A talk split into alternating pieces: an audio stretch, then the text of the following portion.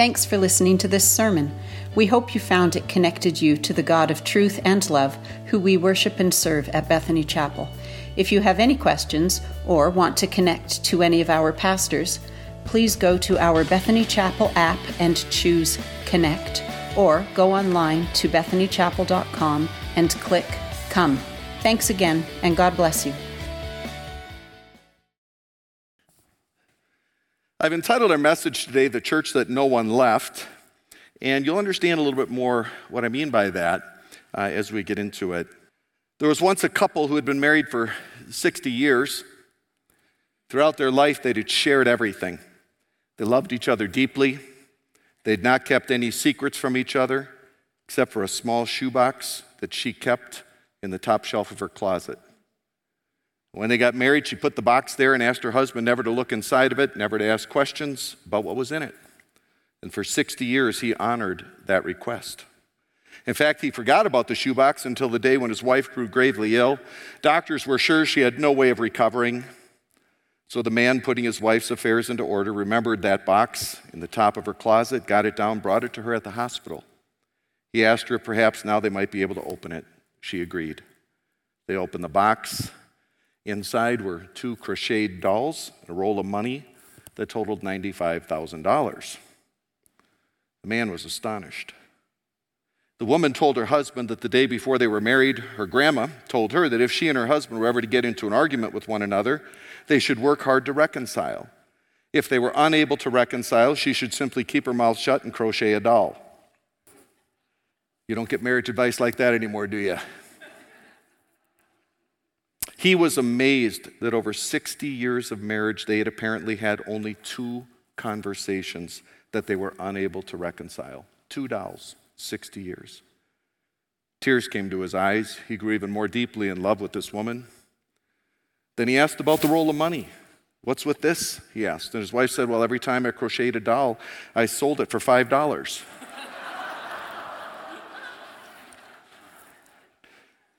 Now, three things about that. Number one, she was a saint.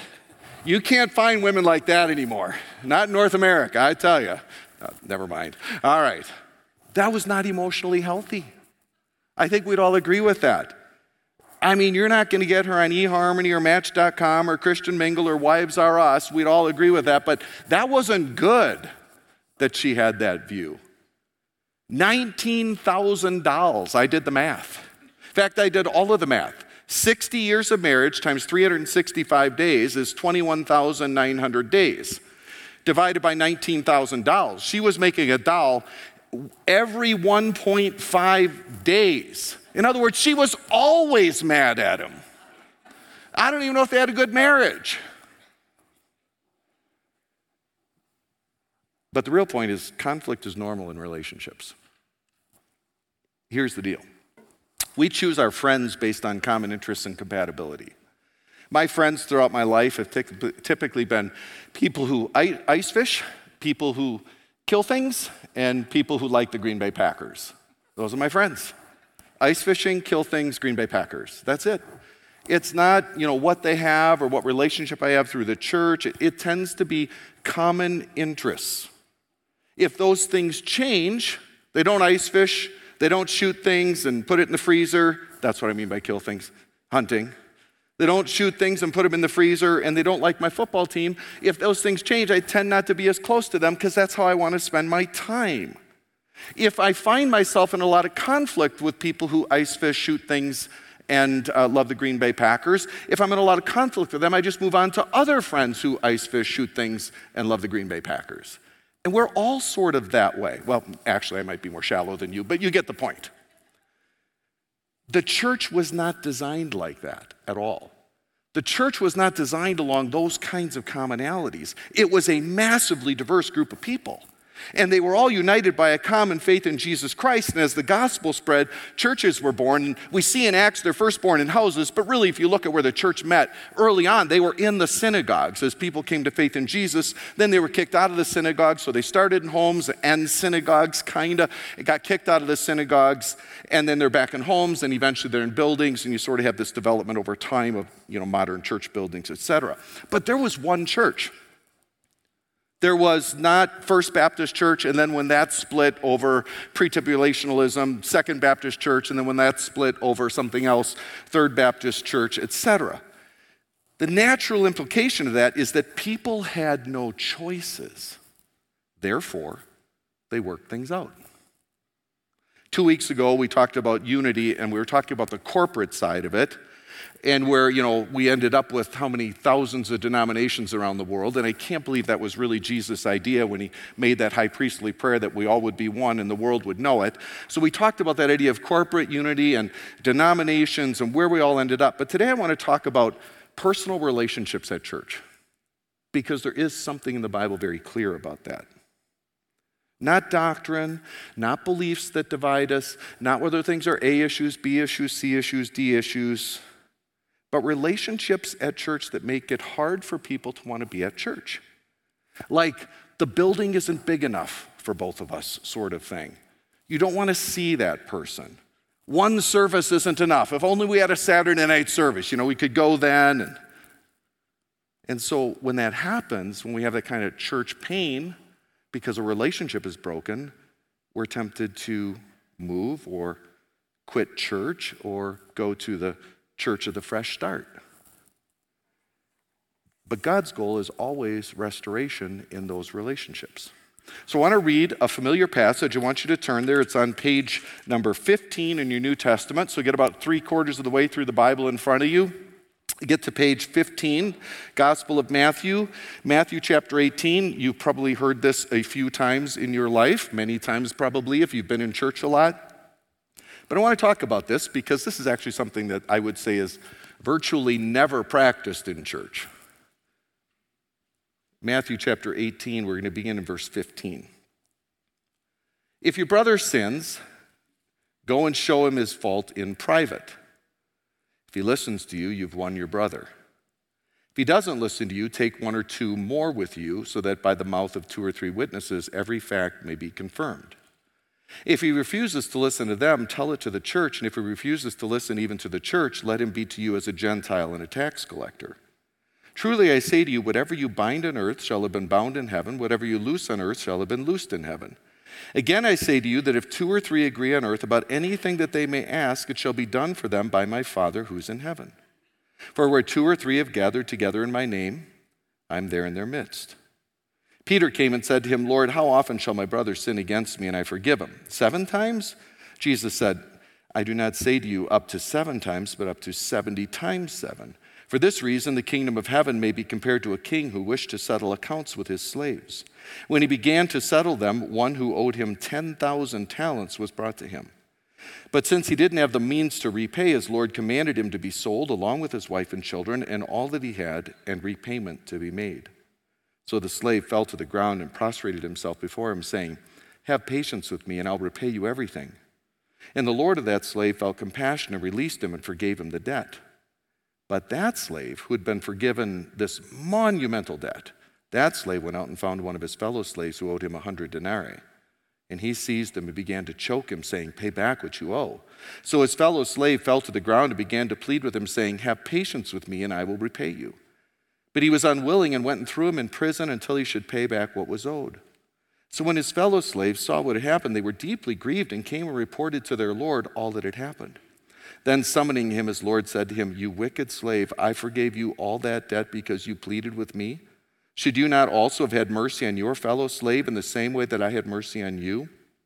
And his Lord, moved with anger, handed him over to the torturers until he should repay all that was owed him. My heavenly Father will also do the same to you if of you does not forgive his brother from your heart. All right, so we're going to walk through this kind of process that the early church practiced, I believe, and that we really don't have to largely because of this collection of churches that we all have in modern society where we tend to just kind of move on with our stuff and go to the next place until something happens there and then we move on. But want to talk about what God really intended when it came to sort of fractures in the body. First, offenses were dealt with to the extent of their knowledge and influence. Now, What I mean by that is focusing on this word privately. Jesus said, if somebody hurts you, if somebody sins, and, he, and I'm going to get into whether that sin is against you or a broader sin, but he's talking about, you know, there's a one on one situation. He's telling people, go one on one. And my point here is that the offense is supposed to stay between the offender and the offended. In fact, there's other things in the New Testament that talk about if somebody is like an elder in the church and they need to be rebuked, the church actually says, or the Bible actually says, to do it publicly. Why? because most likely everybody knows about it. So it's sort of like to the extent an offense is known or offensive, to that degree you deal with the solution. Nobody was to hit social media with the story. Nobody broadcasted it beyond its initial sphere or scope.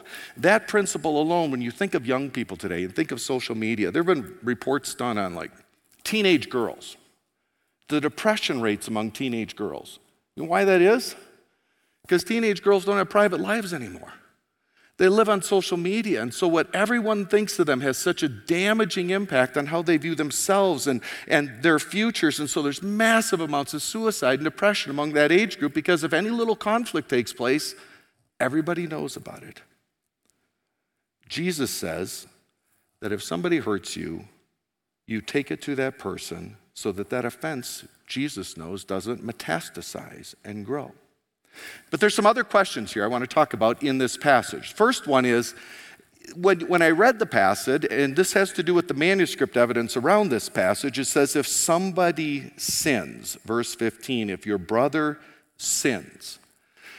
Now, at first, this kind of sounds like if I see my brother doing something wrong, I'm supposed to go and confront him about that.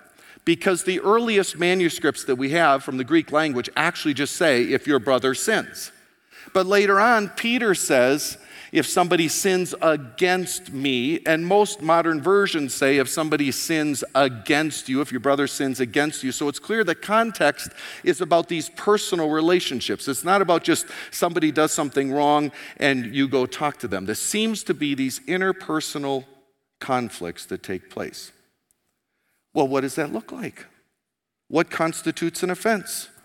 Earlier in Matthew chapter 18, Jesus uses this, this uh, word for sin. He uses the word scandalizo. And he says that nobody is to cause any one of these little ones who believe in me to sin, or if you do that, there's terrible consequences. And, and so that's what he started out this chapter talking about like you destroy somebody else's faith, you really harm somebody's Christianity.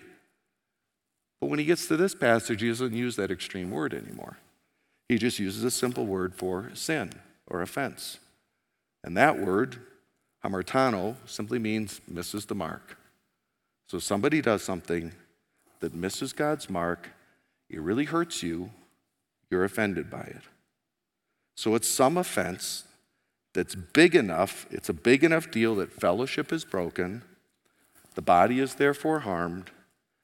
It's too big to pass over, you know, the Bible says love covers a multitude of sins. We don't necessarily have to go to somebody every time somebody says something that hurts our feelings a little bit, but this is too big to pass over, and you have fellowship with that person. Therefore, it must be worked out. Working it out, forgiving others is a reflection of our faith, and restored relationships in the first century in that church are to be the norm because because that was the church that nobody left because there were no, no, denominations, because there was no church down the street, because the church at Corinth was the church at Corinth. There was one church. So you worked out your stuff. But that's where this gets a little murky because we don't all agree about, you know, we wouldn't have the same sensitivity about different things. What's a real offense? Offenses aren't that uniform. And this is where I wish Jesus would have said a whole lot more than he did. Because I might sin against somebody, you might sin against me, you might sin against the person across the pew here, and, and by that, everyone would agree you did something really wrong. Or you might do something that somebody doesn't like, but it's not necessarily a sin, like if your pastor picks on cats probably not a sin. You may not like it. You know, so there's things that happen in our lives that, that we know we cross the line. There's things that happens where we might not agree. We all have different levels of sensitivity about things. And so there's this process that God puts in place for that all to get sorted out. Second, the church stood in God's place as the arbiter of relational reconciliation. Now, as we go through this and look at what God set up for us, I know that inside of us, even as Christ followers looking at the Bible, you're going to say, this stuff's kind of crazy. This is pretty radical stuff. Like, why did God ever think this was a good idea? Because it's so far from what we actually do.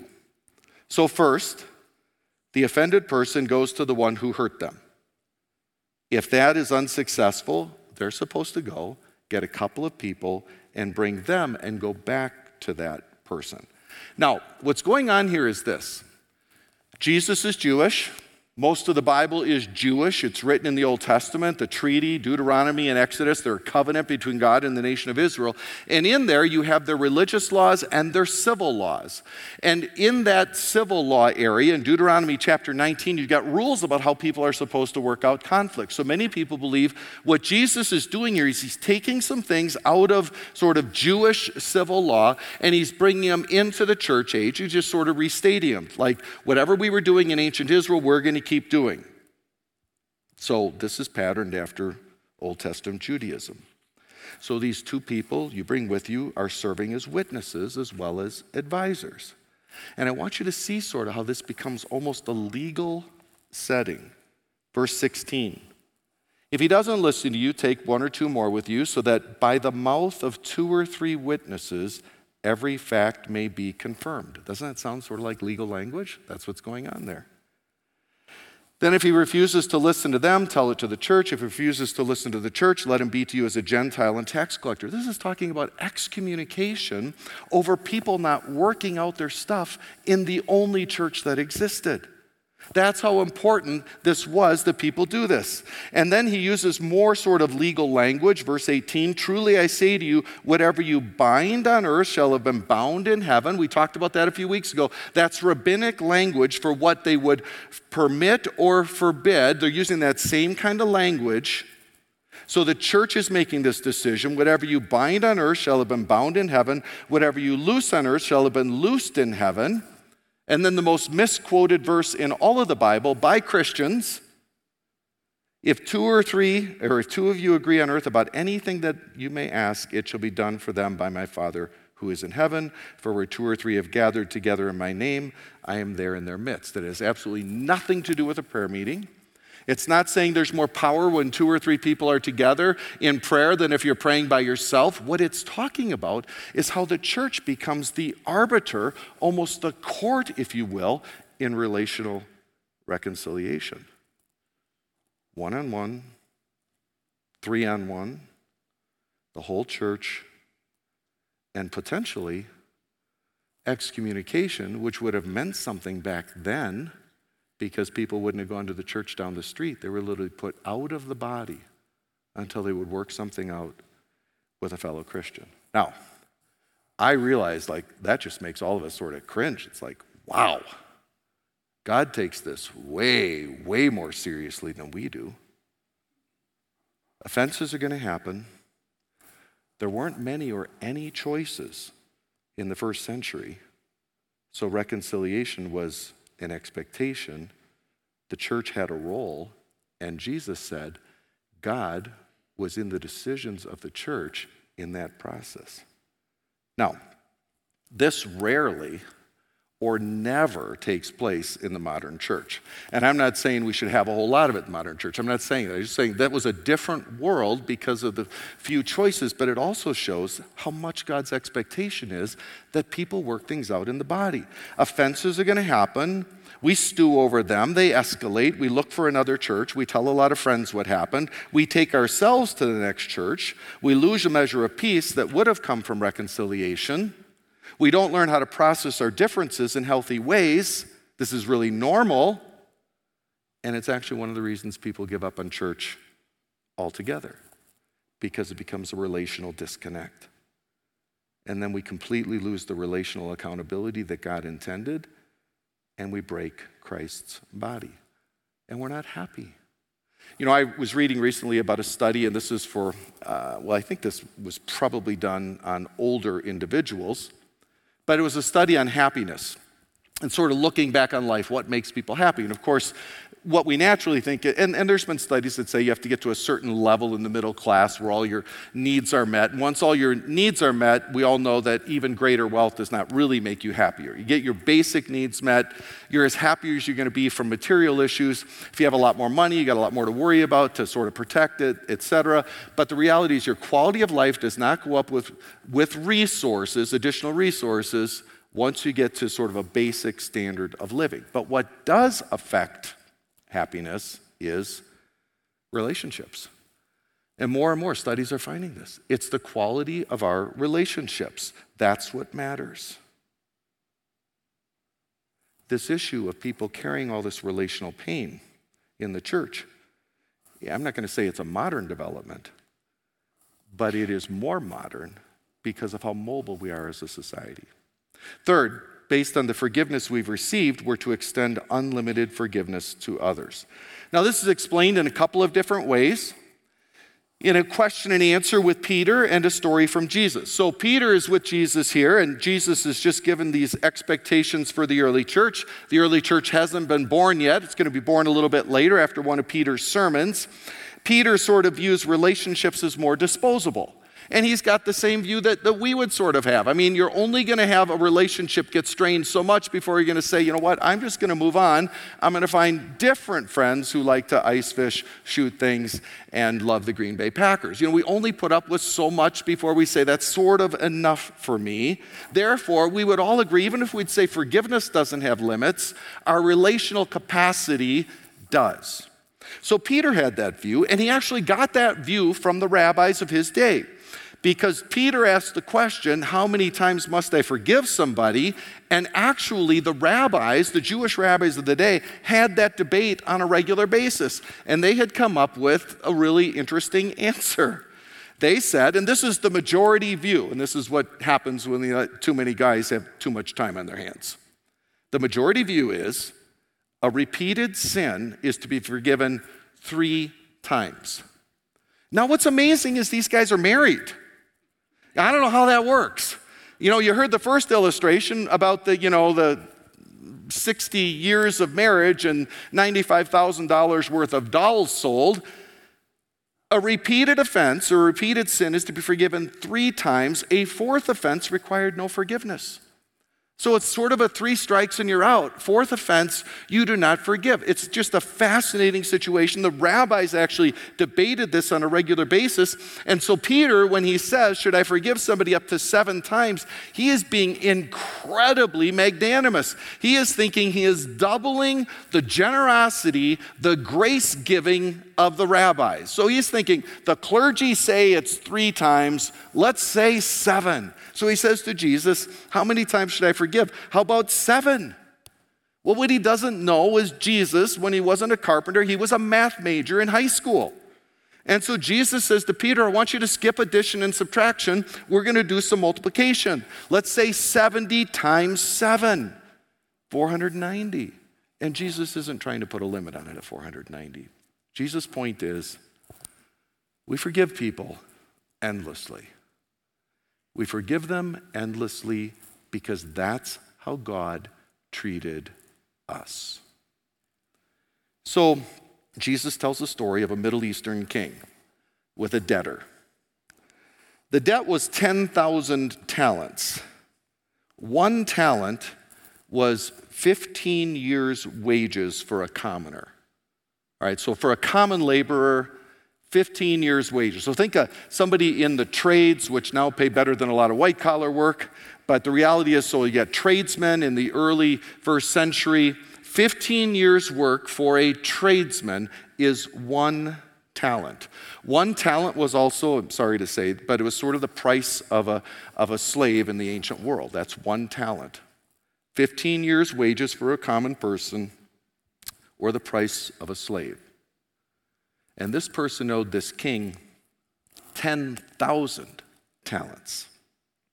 In other words, it would be 150,000 years of wages for a common laborer. So, the reason that this story is set up this way, and the reason Jesus uses that is it's a completely unrealistic number. Some people have done the math and said, well, this, this talent would be maybe, you know, 12 or 14 million dollars. And somebody else said, yeah, but do inflation for 2,000 years. And one commentator says, this would be like a billion dollars. Oh, shoot. Sorry. That's back spasms and not having a heart attack. Much to some of your dislike from two weeks ago. I know. We'll talk about that later. 150,000 years of wages for a common laborer. So a billion dollars, that's the debt, and it's due immediately. It's due immediately, a billion dollar debt. And the debt simply could not be paid. So the king is getting advice from somebody, and, and people are saying, you need, to, you need to sell this man and his family sort of into debtor's prison, sell them as slaves. And that is how people became slaves in the ancient world if they couldn't pay a debt. That could happen. Sell his possessions, sell him, sell his children, sell his wife, and just take not even pennies on the dollar. But if you do that, at least justice is served. You've made it clear that nobody can have a debt like that, and you're not going to look the fool as king. The debtor has a billion dollar debt. And he just fell on his face in front of the king. And he offered what he could never deliver he said, I'll pay it back. I will pay it back, even if, literally, even if I have to work 150,000 lifetimes, which was literally what he would have to work. He didn't say that, but that's, what, that's the implication. I will pay it back. He couldn't pay it back. The king knew he couldn't pay it back. The king knew it was impossible, but the man's heart was in the right place. He's fallen on his face. He's begging for his wife and children. He's begging for the opportunity to make up for the debt he owes. And the king says, No, you can never do that. So I'm just going to forgive it all. Well, who's that represent in the story? That's God. We come to God, we get salvation that we didn't earn. I mean, you know, we've got, if there's a sin meter in heaven, uh, I feel like my life might have been like a fan, you know? You know, there's a lot of stuff we do in our lives that's wrong. And we could never be good enough to undo that and earn God's grace. And so the beautiful thing about God is Jesus paid for it on the cross. God looks at the, the bank of sin that we've got from that sin meter and he says, You know what? You couldn't repay this. I'm giving you grace. I'm giving you salvation. Jesus paid for it. All I want in return is live your life, follow me in your life, and acknowledge who I am. That's it. That's God in the story. He forgave the debt. It's what we get in salvation. But then look at what this forgiven person turned around and did. Verse 28 that slave, the one who was released of his debt, went out and found one of his fellow slaves who owed him a hundred denarii. Now, a hundred denarii is not a billion dollars. A hundred denarii is like three months' worth of work for a common laborer. So it's, it's in the thousands, it's payable. So he went out and found the slave who owed him a hundred denarii, and he seized him. He began to choke him, saying, Pay back what you owe. So his fellow slave fell to the ground and began to plead with him, saying, Have patience with me, and I'll repay you. But he was unwilling. He went and threw him in prison until he should pay back what was owed. That doesn't allow him to pay it back. He's in prison. So when his fellow slaves saw this, this injustice, what had happened, they were deeply grieved, and they came and reported to their Lord all that had happened. Then summoning him, his Lord said to him, You wicked slave, I forgave you all that debt because you pleaded with me. Should you not also have had mercy on your fellow slave in the same way that I had mercy on you?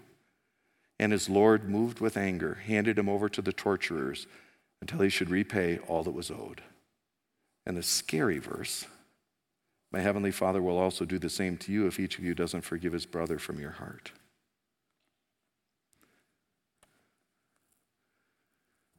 What Jesus is saying is that first experience where the king forgave the billion dollar debt that could never be repaid, that's God. That second experience tends to be like us, or Peter in the story where we want this magnanimous God And yet, when we're offended, when somebody hurts us, we don't want to act like God. We need to be more like God. A few applications here. First, the church was meant to be a permanent spiritual and relational family. Said that at the beginning, talked about it last a couple of weeks ago a little bit. The early church was a permanent place for people. It was this newfound faith that united Jews and Gentiles, slave and free, and people of all different races and, and uh, sort of social uh, status uh, situations. It was a radically diverse body, but there were no other alternatives. I mean, it was the church at Corinth. So it was everybody who was at Corinth who became a follower of Jesus Christ. No denominations, no splits. The church was the church. When people said, You going to church on Sunday? He said, Yeah. They said, Which one? He's like, What do you mean, which one? The church. The church, the one that follows Jesus. That was it. We don't live in that world. We have, we have choices. But the church was meant to be this spiritual and relational family. And it wasn't like it's a cult, nobody could leave it.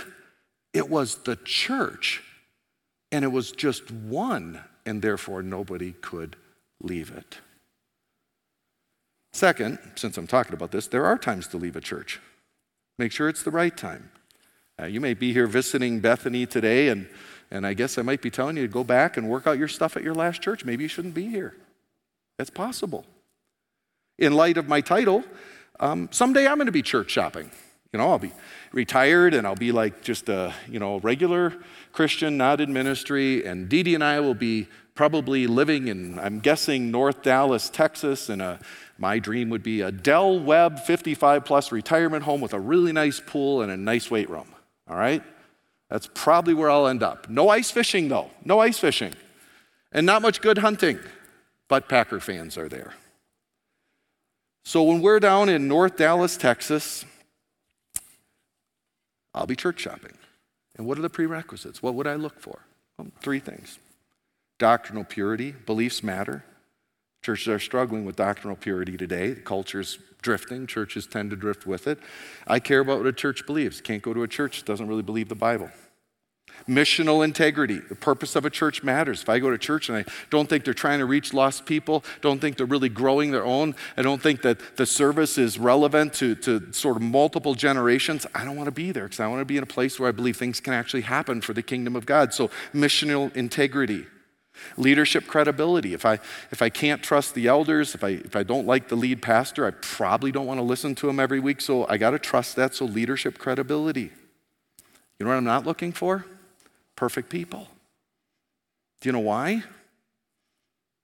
Because there aren't any.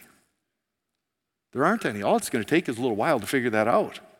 You know, they may be friendly the first Sunday I'm there, but the reality is if I never serve, if I never join a group, if I never do anything except Sunday, I'm going to be able to avoid church pain. There's the recipe to avoid church pain. Just don't get involved. Come in and just do that. The problem is that's not being part of a church. That's just a spectator that's looking for a church. So I'm going to do, Dee Dee and I are going to do what we always do when we're down there in North Texas living on the Del Webb community. We're going to volunteer. We're going to serve. We're going to connect. We're going to find new friends. And that means we're taking risk. And with risk is probably going to come some disappointment because somebody's going to hurt us. That's going to happen. There are times to leave a church, but relational issues are not the reason. So, third, accept some level of relational disappointment at church because stuff's going to happen. Now, this is a tough one because I am concerned about, and I think many of us are concerned about, the cultural trend towards sensitivity in general. Like, people are easily offended. Now, don't get me wrong, I, we're going to do some things that offend people, and I'm right in there with you in that. When I look at the scriptures, I don't know anybody in the scriptures who did more name calling than Jesus of Nazareth. And he's the Son of God. If you look at the things he said, I'm kind of shocked. It's like he's calling people names, den of vipers, whitewashed tomb. I mean, he's pretty aggressive.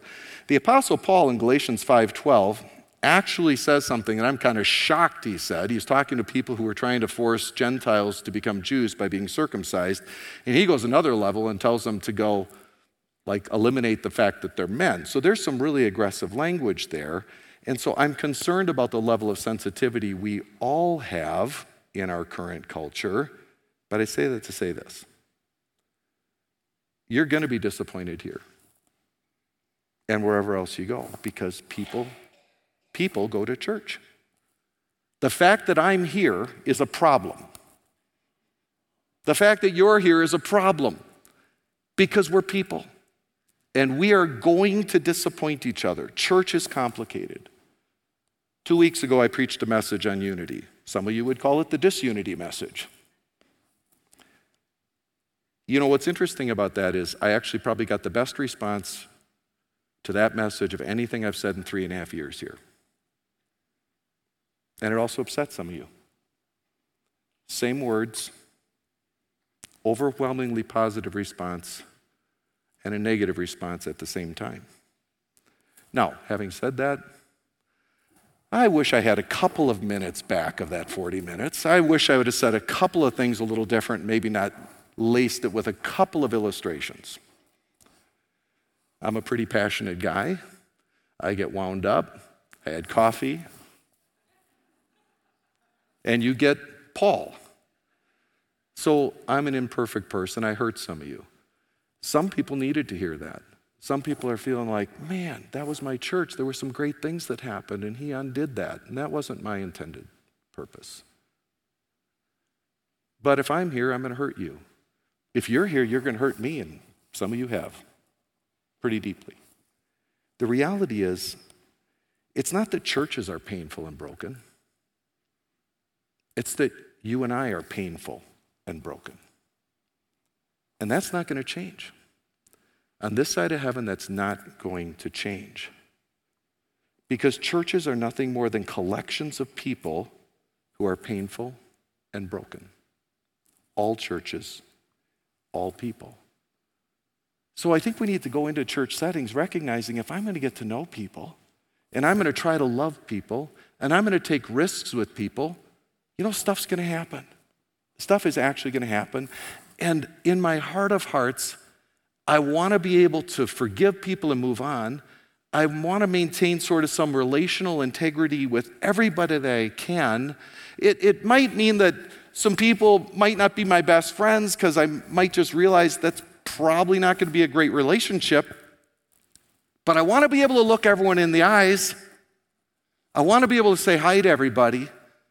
I want to be able to say we're all in the body of Christ together and we're supposed to love each other. And so we will.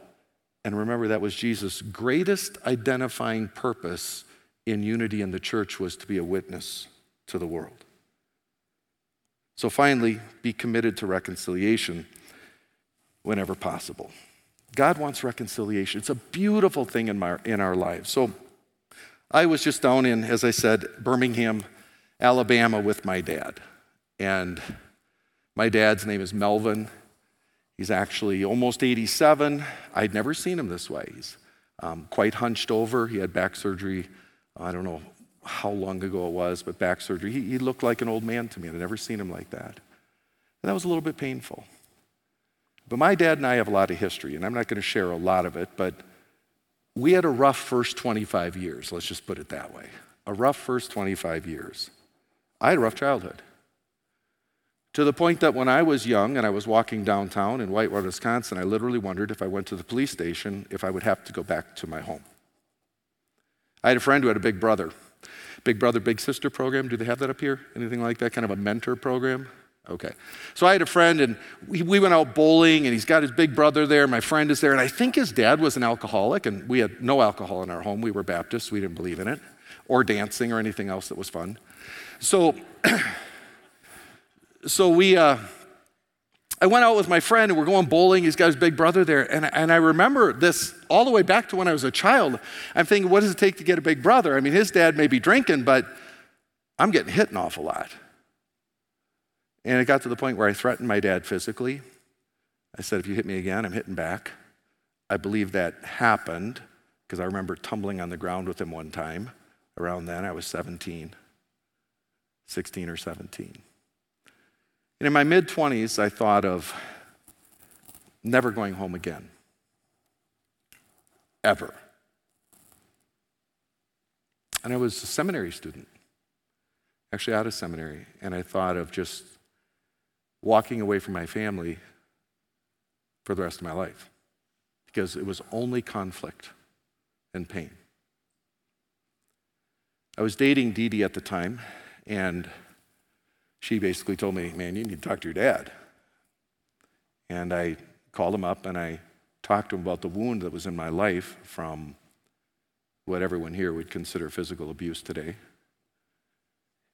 And he agreed. And it started a path of reconciliation between the two of us. He actually owned it. He remembered things I was shocked he remembered, and he took some ownership. In fact, to the point that I believe he called all of my other siblings and talked to them about how he had raised us. And I remember wanting to try to restore that relationship, so I invited him to Canada. We were living in Wisconsin at the time, we went on a couple of fishing trips in Ontario, and it wasn't an easy, like right away, everything's great. I remember I'm in Canada with him, you know, out on a lake, and I wanted to put him at the bottom of the lake a few times. You know, it's like the reality is, you know, you don't just restore a relationship and everything's great. Some of the same things that would have driven me crazy when I was a kid were still driving me crazy. And it's like, okay, but I was trying. And over time, our hearts softened. And I love my dad. And I would defend my dad to my death. I love my dad. He was an imperfect parent, but he admitted it. And reconciliation was worth it because otherwise, I'm just a victim and I'm a 60 year old man full of bitterness towards his father who didn't have one good parent, frankly. I had one really good parent. God believes reconciliation is always worth it. Always worth it. And we're the recipients of the grace of God. And so God says, we need to be like that with everybody. Reconciliation is always worth it. Maybe for you, there's some conversations you need to have with some people in your past so that you're not carrying that kind of pain in your life. But as a follower of Christ, be committed to reconciliation whenever possible. We've been forgiven much. Forgive others much. God, we thank you for your word. And I pray that each of us would be like the king in that story who represents you and your character, who recognizes that we, we as we receive grace from our king, ought to be, of all people, the greatest dispensers of that same grace and forgiveness to everyone so that we can restore relationships and model what it's like to have God like character. Help us to do that. In Jesus' name. Thanks for listening to this sermon. We hope you found it connected you to the God of truth and love, who we worship and serve at Bethany Chapel. If you have any questions or want to connect to any of our pastors, please go to our Bethany Chapel app and choose Connect, or go online to bethanychapel.com and click Come. Thanks again, and God bless you.